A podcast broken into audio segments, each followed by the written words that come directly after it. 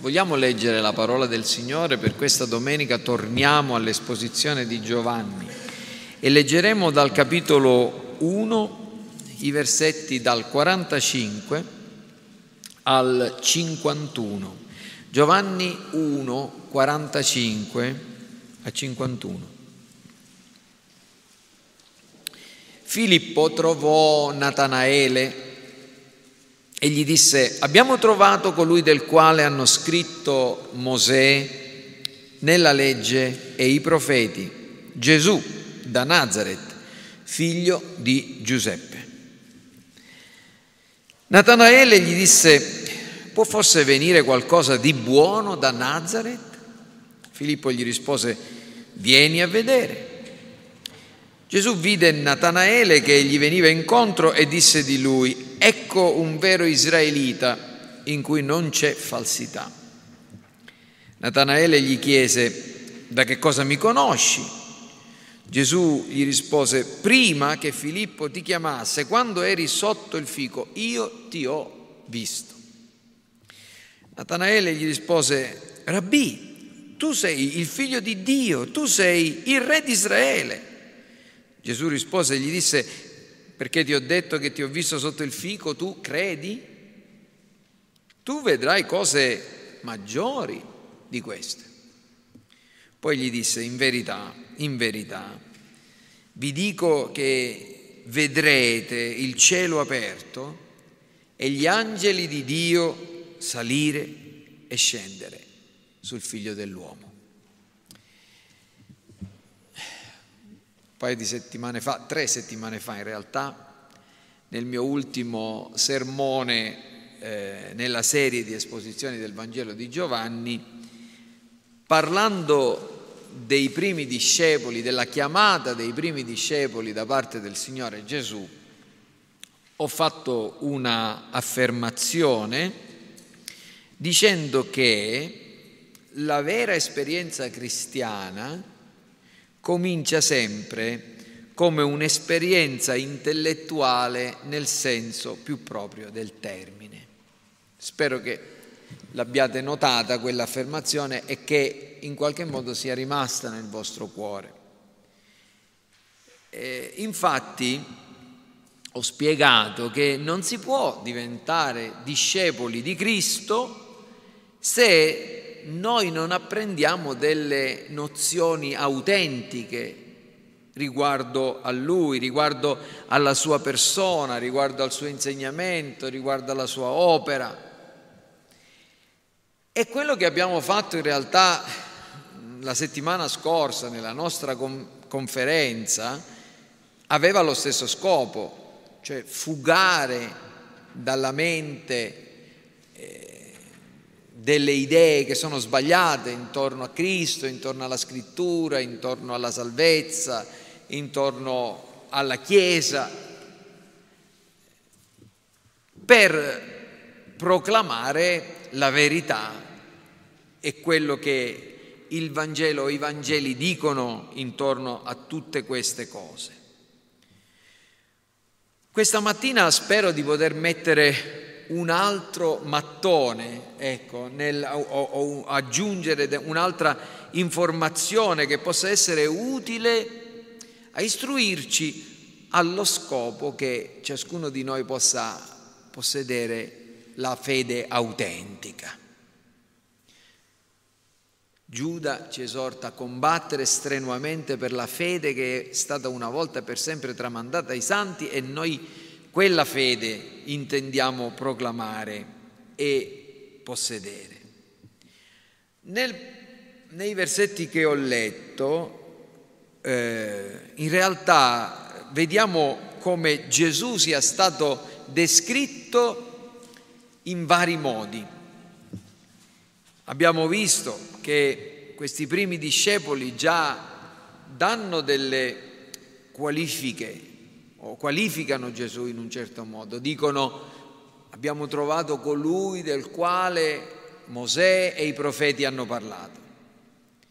E poi non solo così, viene anche chiamato maestro, rabbì, figlio di Dio, re di Israele.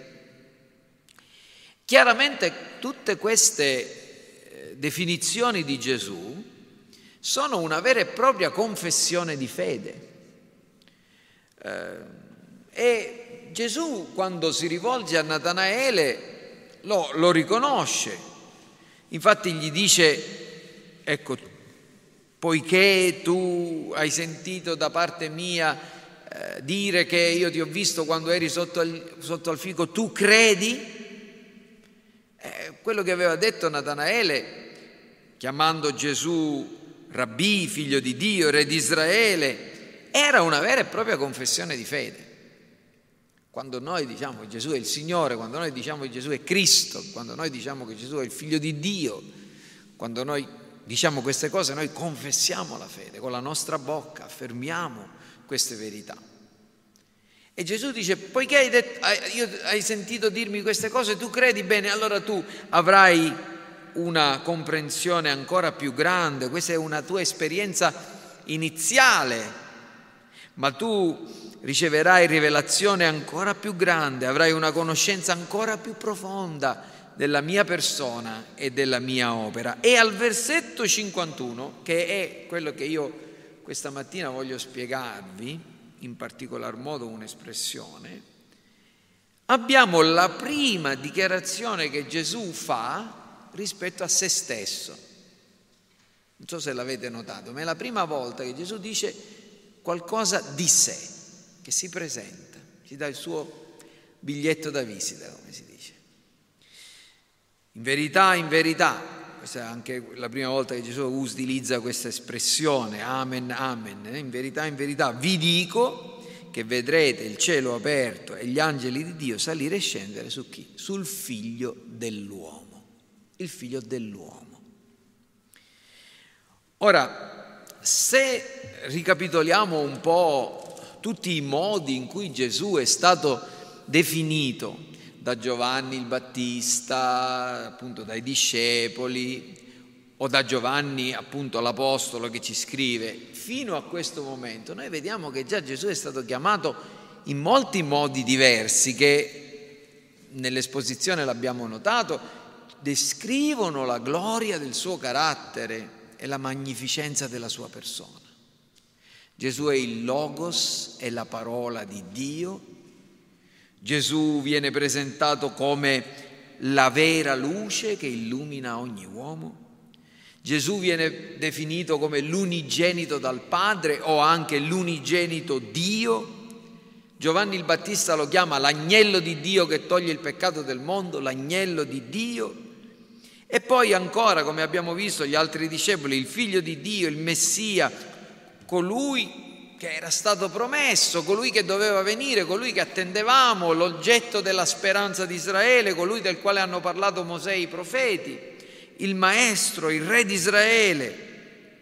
Ecco, ma quando Gesù deve parlare di sé, usa questa espressione piuttosto enigmatica. Il figlio dell'uomo. Ton uion tu antropon, antropo, il figlio dell'uomo. È un'espressione che troviamo ben 82 volte in tutti e quattro i Vangeli.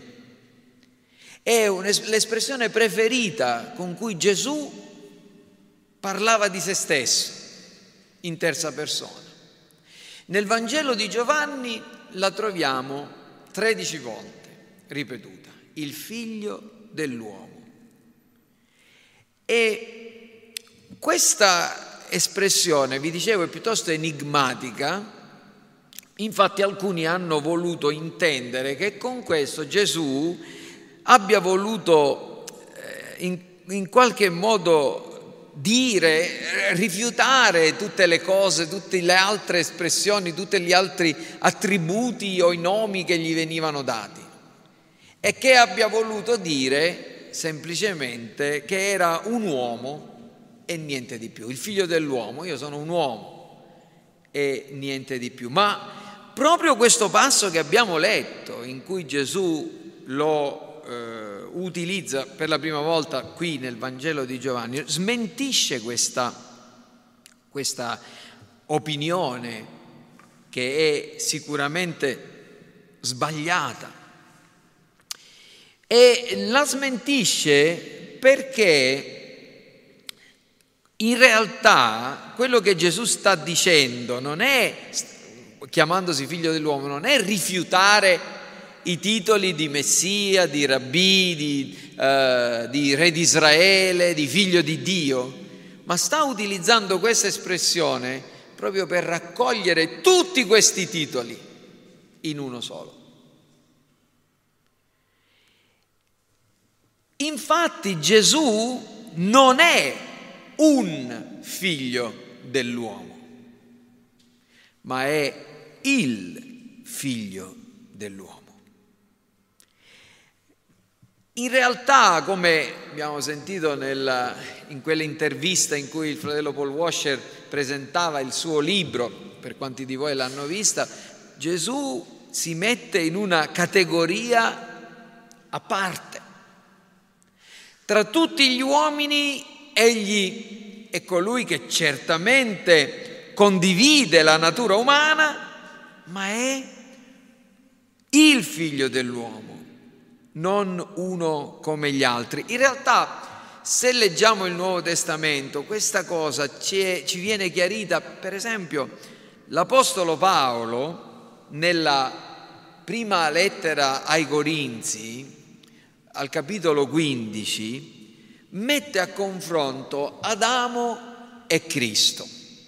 Sicuramente l'avete presente questo passo in cui ai versetti 45 e 47, guardate come, come si esprime. Egli dice così, sta scritto il primo uomo, Adamo, divenne anima vivente.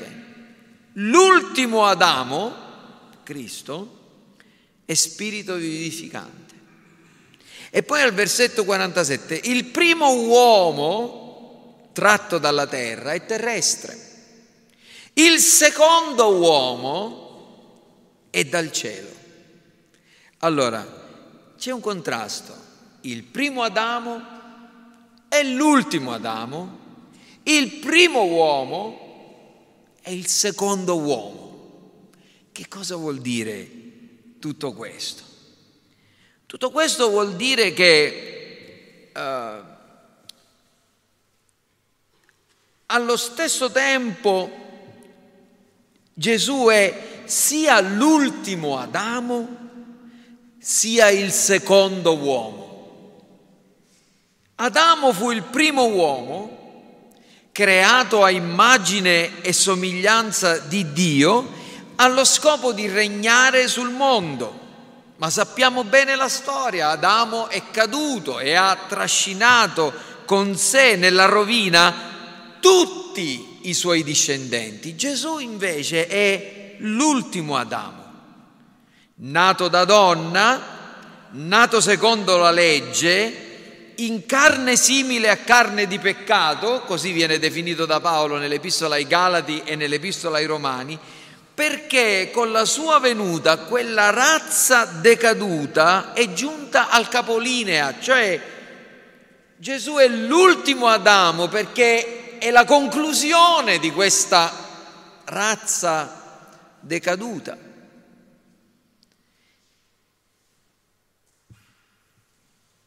È l'ultimo perché è colui col quale si chiude e si conclude la storia dell'inimicizia tra Dio e l'uomo.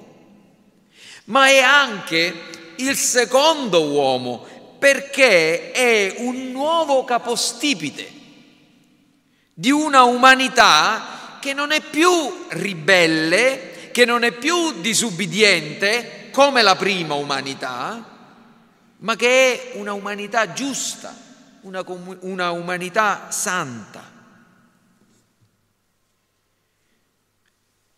Dopo questa piuttosto lunga introduzione, voglio andare al centro del mio insegnamento questa mattina e parlarvi di Gesù come il figlio dell'uomo in due e soltanto in due sensi e in due modi. La, il primo senso è quello che noi dobbiamo trarre dalla contesto stesso nel quale Gesù parla di sé come figlio dell'uomo, cioè in relazione al sogno di Giacobbe. L'abbiamo letto nella liturgia, il capitolo 28 di, di Genesi. E se conoscete la Bibbia bene, sapete che solo in due punti si fa riferimento a questo episodio. Appunto, il capitolo 28 della Genesi, dove si racconta del, del sogno di Giacobbe, non viene citato in nessun altro punto della, della Bibbia. Solo in questo versetto, Giovanni 1,51, Gesù si riferisce a quella storia, a quell'evento. Chi è Giacobbe? Giacobbe è il nipote di Abramo. Dio aveva chiamato Abramo dalla sua città, dal paganesimo, gli aveva fatto delle promesse, Abramo ha avuto il figlio della promessa, Isacco, e Isacco ha avuto due figli, Esaù e Giacobbe. E Giacobbe è un uomo che è cresciuto in una famiglia credente, un po' come i nostri ragazzi, i nostri figli. Ha sentito sicuramente le storie raccontate dal nonno, dal padre, le loro esperienze con Dio, avrà sentito di, eh, la chiamata che Dio ha rivolto ad Abramo, della promessa della terra, avrà sentito dell'episodio di quando Dio chiese ad Abramo di offrire Isacco sul, sul, monte Moria e tante cose. È cresciuto in questo ambiente dove Dio veniva adorato, dove si parlava di Dio, dove si raccontavano le storie, ma Giacobbe non conosce Dio. Giacobbe conosce le storie, conosce le cose che erano accadute, ma per quanto gli riguarda non ha nulla da raccontare intorno a Dio, non ha mai incontrato Dio, non sa chi Dio sia. Per lui Dio è un concetto, è il Dio di suo padre, è il Dio di suo nonno, è colui del quale gli hanno parlato, ma lui non sa chi è non lo conosce. E al capitolo 28 del quale abbiamo letto, Giacobbe si trova in, un, in una situazione veramente complicata, è fuggitivo, deve scappare per evitare che suo fratello gli faccia del male. E quando si ferma in un certo luogo per dormire, si addormenta, fa un sogno. Un sogno davvero speciale. Quella notte viene raggiunto da Dio. E l'abbiamo letto, sogna di questa scala che dal cielo poggiava sulla terra, una scala tra il cielo e la terra in cima alla quale c'era il Signore e su questa scala salivano e scendevano gli angeli. E deve riconoscere perché quel sogno gli, gli, fa una profonda impressione. Certamente Giacobbe aveva avuto altri sogni prima, ma quel sogno era diverso, era particolarmente vivo, lo, lo coglie nel, nel, più profondo della sua anima, nel suo intimo, quel, quel sogno è qualcosa, eh, è un momento di rivelazione, quel sogno è quando per la prima volta si rende conto che non sta sognando, ma che è la realtà, che, si, che sta prendendo coscienza e consapevolezza della realtà, che Dio c'è, che Dio esiste e che non soltanto Dio esiste, ma che tra il cielo e la terra non c'è una distanza incolmabile. Riconosce che Dio c'è che c'è una via di accesso al cielo, perché quando si sveglia deve dire questa è la porta del cielo, che c'è un ponte di collegamento tra l'immanente, tra la terra, tra la, il luogo della sua dimora e il cielo, il luogo della dimora di Dio, questa scala che mette in collegamento cielo e terra. Fino a quel momento aveva vissuto solo per la terra, solo per le benedizioni materiali, le aveva desiderate tantissimo, al punto da ingannare suo padre, al punto di, di eh, costringere suo fratello con l'inganno a vendergli la primogenitura. Adesso si rende conto che non c'è solo questa terra, non ci sono solo fe- la felicità che procurare, possono procurare le cose materiali. Adesso c'è una via di accesso al cielo, c'è il trascendente, come si, come si dice. E sa anche che ci sono i messaggeri di Dio, questi angeli che salgono e scendono, che gli portano a lui ciò di cui ha bisogno da parte di Dio e che portano a Dio ciò che egli chiede a Dio, le sue le sue suppliche, le sue preghiere. Insomma, egli si rende conto che quel luogo materiale, che fino a quel momento aveva pensato che fosse un luogo come tutti gli altri, in realtà era il luogo della dimora di Dio.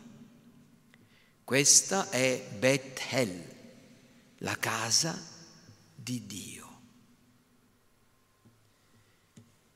E Gesù in questo passo evoca e applica a se stesso questa immagine. Egli dice che vedrete il cielo aperto e gli angeli di Dio salire e scendere sul figlio dell'uomo.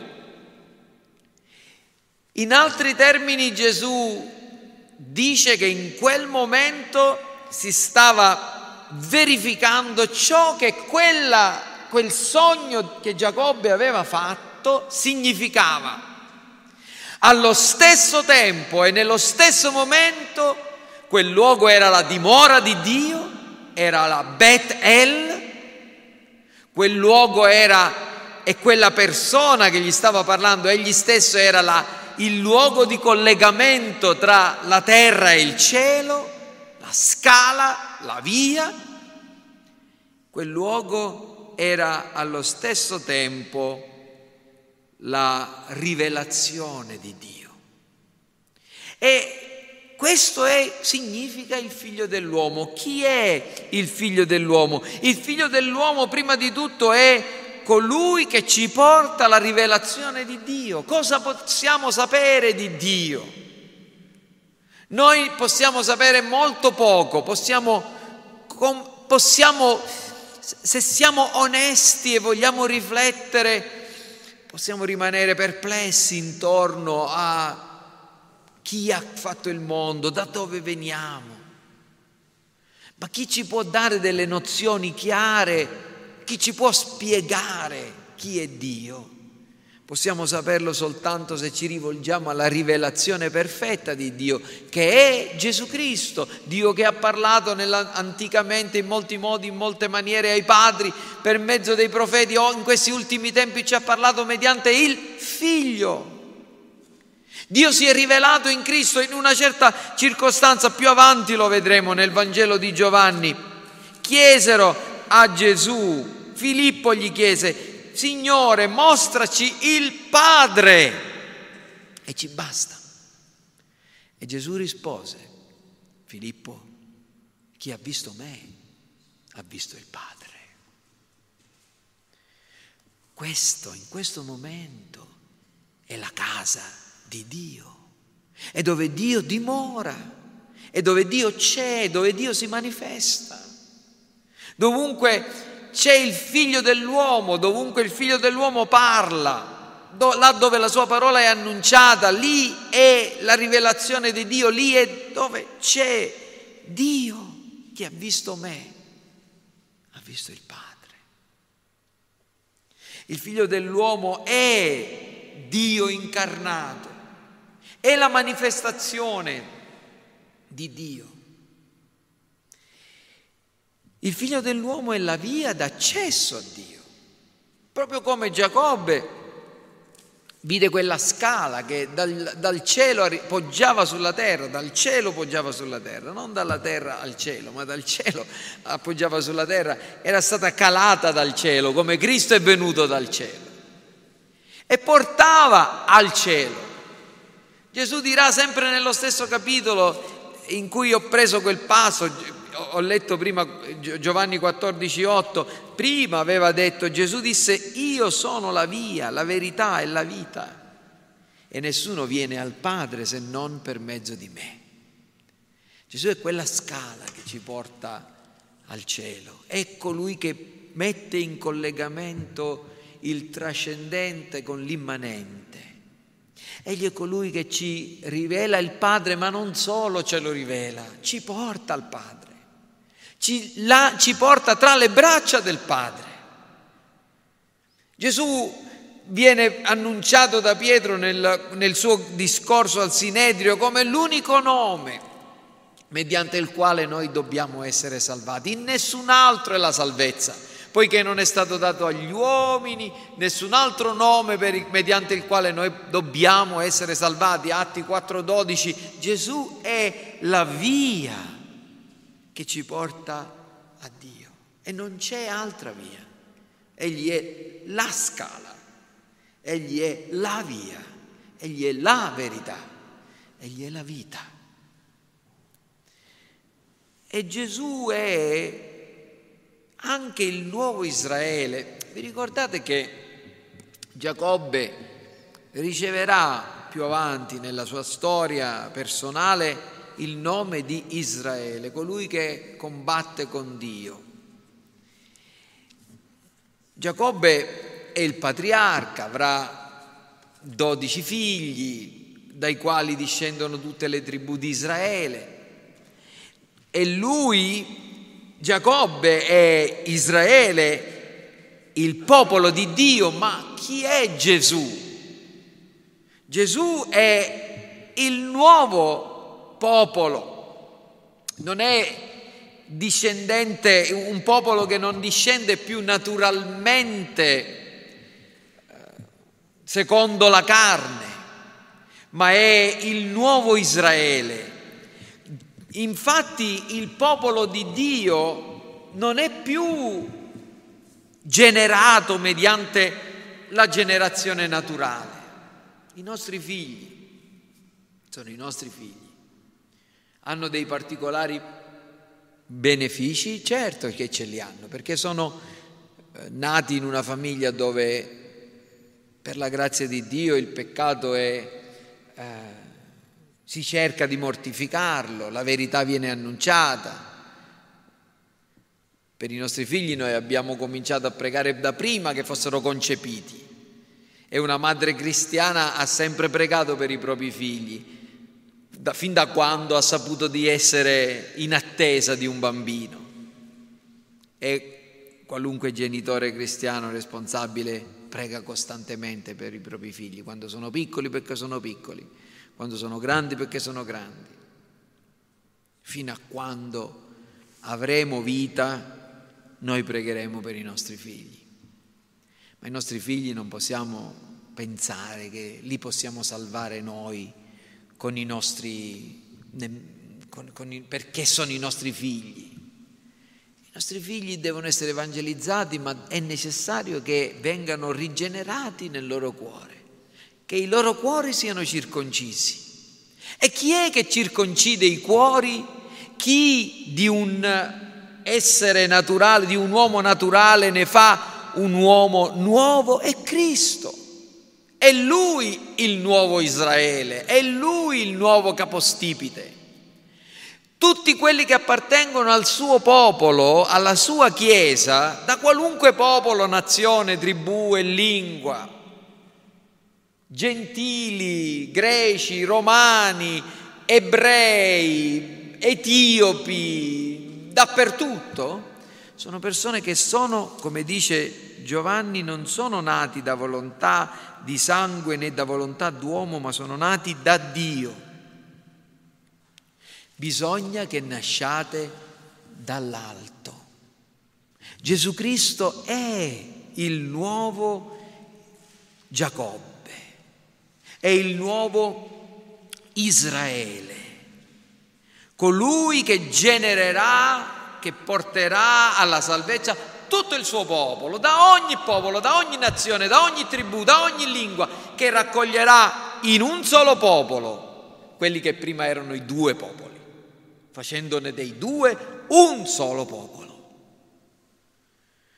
Quindi figlio dell'uomo relativamente a questa questo sogno di Giacobbe significa tutto questo, significa che il figlio dell'uomo è la rivelazione di Dio, Gesù è la rivelazione di Dio, la via d'accesso a Dio ed è il nuovo Israele. In secondo luogo, e con questo concludo, Gesù o il figlio dell'uomo, come dicevo, è un'espressione che è enigmatica, tanto è vero che non è strano che non sia stata compresa neanche quando lui la pronunciava. Cioè, dovete capire che Gesù porta avanti la rivelazione. Mm, quando Gesù si definì, si definì figlio dell'uomo, non lo capivano. Secondo me anche gli stessi discepoli eh, rimasero un po' perplessi,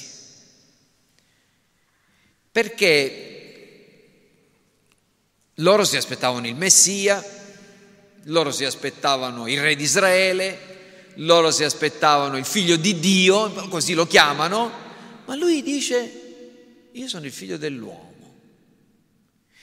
Più avanti nel Vangelo di Giovanni notate questa cosa, al versetto 34 del capitolo 12, a un certo punto Gesù parla di se stesso, dice, la folla quindi gli rispose, noi abbiamo udito la, dalla legge che il Messia, il Cristo, dimora in eterno.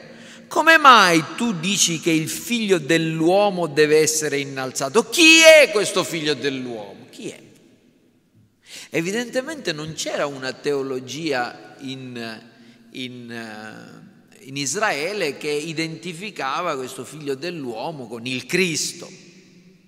Chi è questo figlio dell'uomo? Perché parli di questo figlio dell'uomo? Non lo capivano.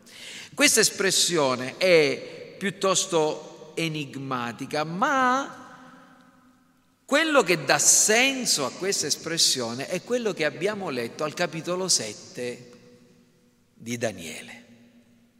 Per questo vi ho letto quel passo di Daniele dal capitolo 1 al versetto, dal, dal versetto 1 al versetto 14 del capitolo 7. Per cosa abbiamo letto in Daniele 7?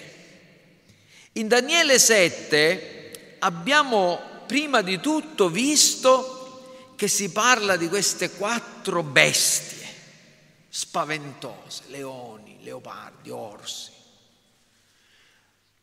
Queste quattro bestie che cosa rappresentano? Queste quattro bestie rappresentano l'umanità intera. Daniele usa un linguaggio apocalittico, noi lo vedremo questo anche nel libro dell'Apocalisse. E quindi queste immagini sono simboliche, hanno un significato simbolico, rappresentano l'umanità intera nel suo carattere, nella sua potenza, nella sua bestialità. La sua bestialità. Questo è l'uomo. L'uomo è capace di fare grandi cose, ma in fondo si comporta come una bestia. Uccide, distrugge, divora. Noi siamo rattristati da quello che sentiamo le notizie che riguardano le guerre e quelle che sentiamo e, e, ce ne sono tantissime di quelle che non sappiamo. In Israele, la guerra israelo-palestinese, e, in Ucraina e, e dappertutto. Questa è l'umanità. E la bestialità, specificamente queste bestie rappresentano regni, potenze, principati, autorità, tutto tutto ciò che di grande, tremendo possono fare i discendenti del primo uomo, Adamo, che hanno grande intelligenza e grande potere, che utilizzano per la distruzione. Ma nel capitolo 7, mentre ci viene descritta questa non solo verosimile, ma questo spaccato della realtà, della storia dell'uomo. A un certo punto la, eh, lo sguardo di Daniele si sposta dalla terra per andare in cielo. E cosa vede Daniele? Vede, ha una visione dell'Onnipotente che giudica e distrugge ogni bestia, ogni potere umano, ogni potere bestiale, ogni potere ribelle. E infine cosa vede Daniele? Daniele vede, versetto 13, io guardavo nelle visioni notturne ed ecco venire sulle nuvole dal cielo uno simile a un figlio d'uomo. E questo figlio d'uomo riceve dominio, riceve gloria, riceve regno.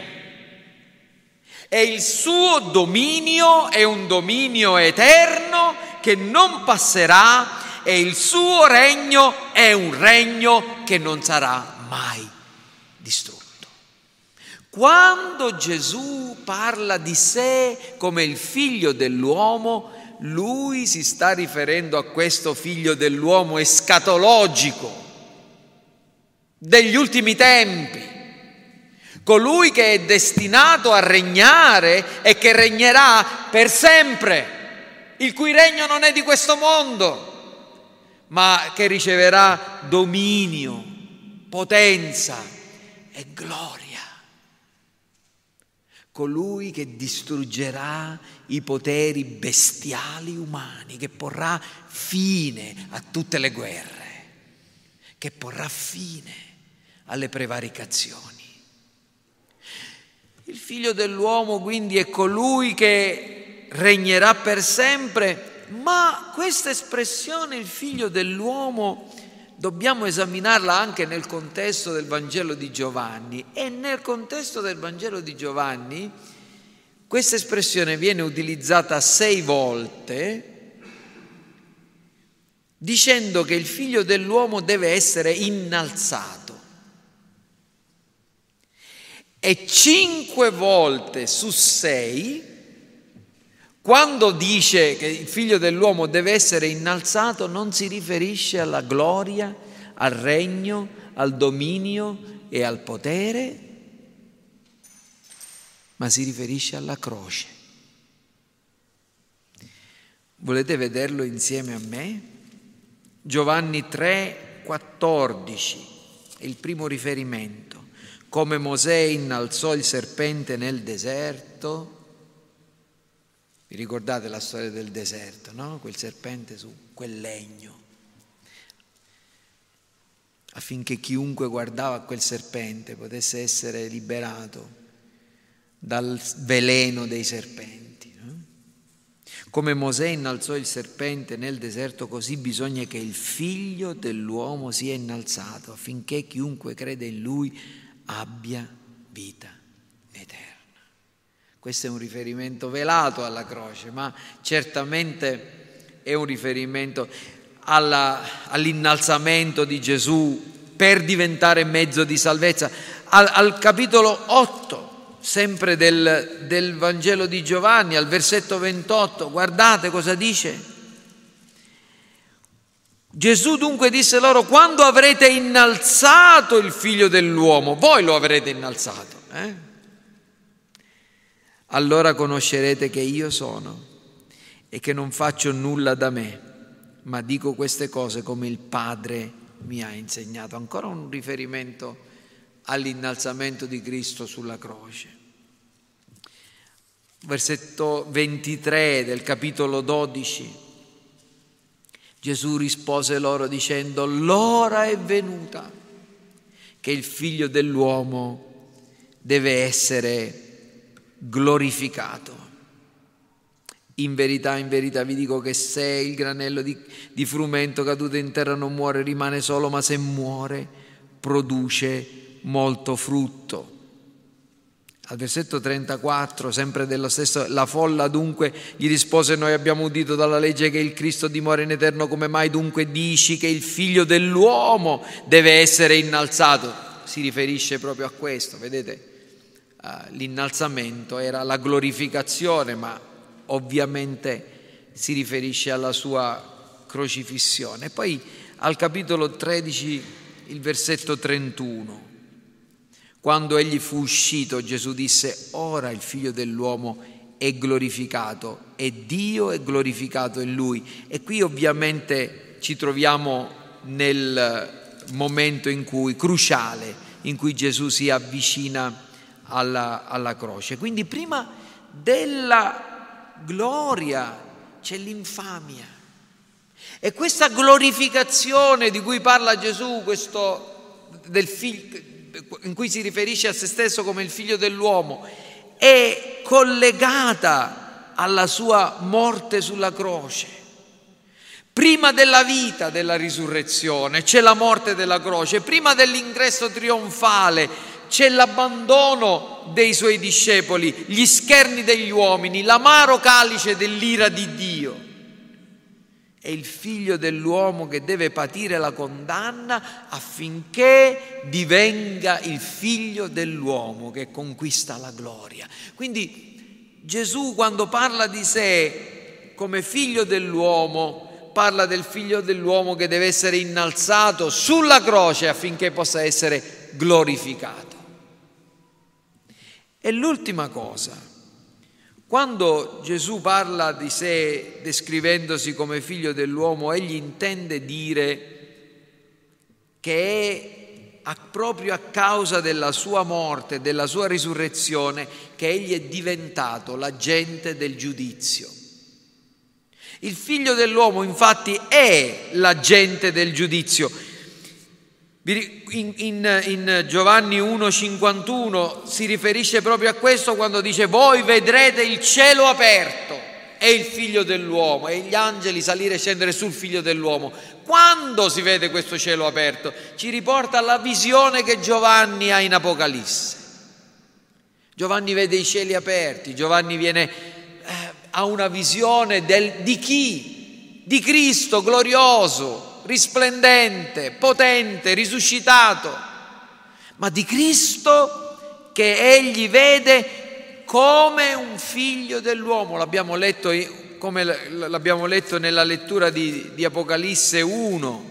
Allora mi voltai e vidi uno simile a un figlio d'uomo, al versetto 13 del capitolo 1. Gesù è il figlio dell'uomo glorioso e Paolo dice la stessa cosa quando parla di, e annuncia Cristo nella città di Atene, dice che Dio ha risuscitato quest'uomo e mediante il quale egli giudicherà tutti gli uomini. E se conosciamo il discorso profetico di Gesù, il discorso profetico di Gesù e, e poi il discorso che troviamo in Matteo al capitolo 25, egli ci racconta di quando il figlio dell'uomo verrà e si siederà sul suo trono glorioso e tutte le genti si presenteranno davanti a lui per essere giudicate. Capitolo 25, il versetto 31, quando il figlio dell'uomo verrà nella sua gloria con tutti gli angeli, prenderà posto sul suo trono glorioso e tutte le genti saranno riunite davanti a lui ed egli separerà gli uni dagli altri come il pastore separa le pecore dai capri. Io ho concluso stamattina. Chi è questo figlio dell'uomo? Questo figlio dell'uomo è colui che prima di tutto ci porta la rivelazione di Dio è colui che ci porta a Dio e che ci ha portato Dio fino a noi, è l'Emmanuele, è colui che è il nuovo Israele, è colui che regnerà per sempre, è colui che doveva essere innalzato sulla croce prima di poter essere esaltato alla gloria è colui al quale appartiene il giudizio. E la mia domanda conclusiva a tutti voi che mi avete ascoltato è a chi appartieni? Appartieni al primo Adamo, alla prima umanità, quella ribelle, o appartieni all'ultimo Adamo? Appartieni al primo uomo o al secondo uomo? Sei in Adamo o sei in Cristo? Tutti noi nasciamo in Adamo, tutti noi abbiamo una solidarietà, per natura siamo figli di ira, per natura siamo ribelli, per natura siamo seguaci del diavolo, per natura siamo figli di Adamo. Ma questa è la salvezza. Quando veniamo strappati da Adamo e, vediamo, e veniamo innestati nel vero Israele. Riceviamo questa circoncisione del cuore, diventiamo nuove creature, riceviamo la rivelazione divina, riceviamo la nuova vita. A chi appartieni? Ad Adamo o a Cristo? Chi vuoi seguire? quale strada vuoi seguire. C'è una via, c'è una verità e c'è una vita. E questo è Cristo Gesù, il figlio dell'uomo, il figlio di Dio, il Messia, il vero. Come lo incontrerai questo Gesù? Egli è il Re, certo, Egli è il Salvatore, Egli è anche il giudice e prima o poi noi lo incontreremo. In questo momento possiamo anche non rendercene conto, ma Cristo sta regnando. Le tre sue ultime parole, Gesù ha detto tutto, ogni potere mi è stato dato in cielo e sulla terra. In questo momento chi governa il mondo non sono i potenti della terra, Biden, Putin o che so chi altri, no? In questo momento colui che siede sul trono e tiene ogni cosa sotto controllo è il figlio di Dio, è colui al quale è stato dato un regno che non potrà essere scosso, che non finirà mai. Un regno che si manifesterà che adesso si è instaurato nel cuore di alcuni. Se siete del Signore, Egli regna nei vostri cuori. Questo è il regno di Dio. La Chiesa è il luogo dove Cristo regna. Ma questo luogo e questo regno è destinato ad espandersi, a raggiungere tutti gli angoli della terra. E ci sarà un giorno in cui la conoscenza di Dio sarà sparsa su tutta la faccia della terra. Davvero la terra sarà Bet El, la casa di Dio. E tutti lo vedranno. Ma ci sarà un, un giorno in cui conoscerai Cristo anche come giudice, perché Egli separerà gli uni, gli uomini. Ci sarà un giorno in cui padri e madri saranno separati dai loro figli, fratelli saranno separati dalle loro, dalle loro sorelle, dai loro fratelli. Ci sarà un momento di verità in cui tutti gli uomini saranno passati al crivello, alcuni saranno salvati, altri saranno perduti. A chi appartieni? Conoscerai Cristo come giudice o lo conoscerai su questa terra come Salvatore? E infine vorrei dire che se sei in Cristo non hai nulla da temere. La visione che ebbe Giovanni così come quella che ebbe Giacobbe, fu, e quella che ebbe Daniele, fu spaventosa. No? Tutte e tre si spaventarono, perché quando noi siamo posti a diretto contatto con il trascendente, con Dio, non possiamo rimanere indifferenti. Addirittura Giovanni dice che cadde a terra come morto, caddi, quando lo vidi caddi ai suoi piedi come morto. Ma poi continua, egli pose la sua mano destra su di me dicendo non temere. Io sono il primo e l'ultimo, il vivente, ero morto, ma ecco sono vivo nei, per i secoli dei, secoli dei secoli. Giovanni si rimette in piedi, così come Daniele, così come Giacobbe riconoscendo che sebbene quel luogo era tremendo, il figlio dell'uomo non era un suo nemico, ma era il, ma era, era il suo Salvatore, il suo Signore. Noi non abbiamo niente da temere, se siamo in Cristo non abbiamo da temere le sofferenze, non abbiamo da temere la morte, non abbiamo da temere nemmeno il peccato, perché siamo da Lui custoditi.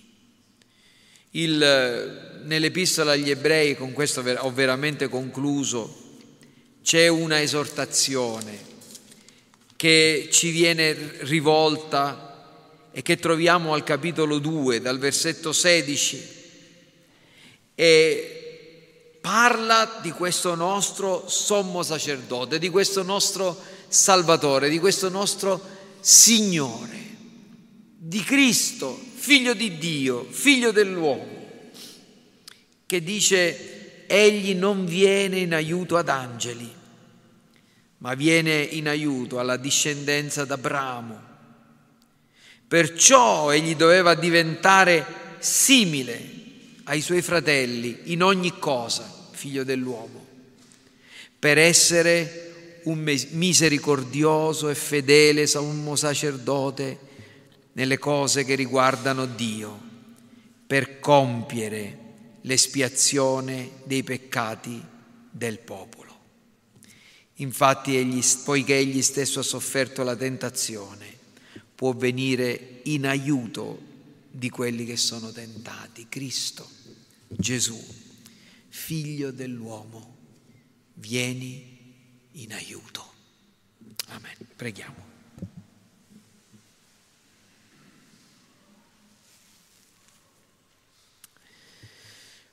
O Signore, Dio nostro, ti ringraziamo per il nostro glorioso e meraviglioso Salvatore il Logos, la luce che illumina ogni uomo, l'agnello di Dio che toglie il peccato del mondo, colui del quale hanno parlato Mosè e i profeti, il Messia, il Maestro, il Figlio di Dio, il Re di Israele è il Figlio dell'uomo.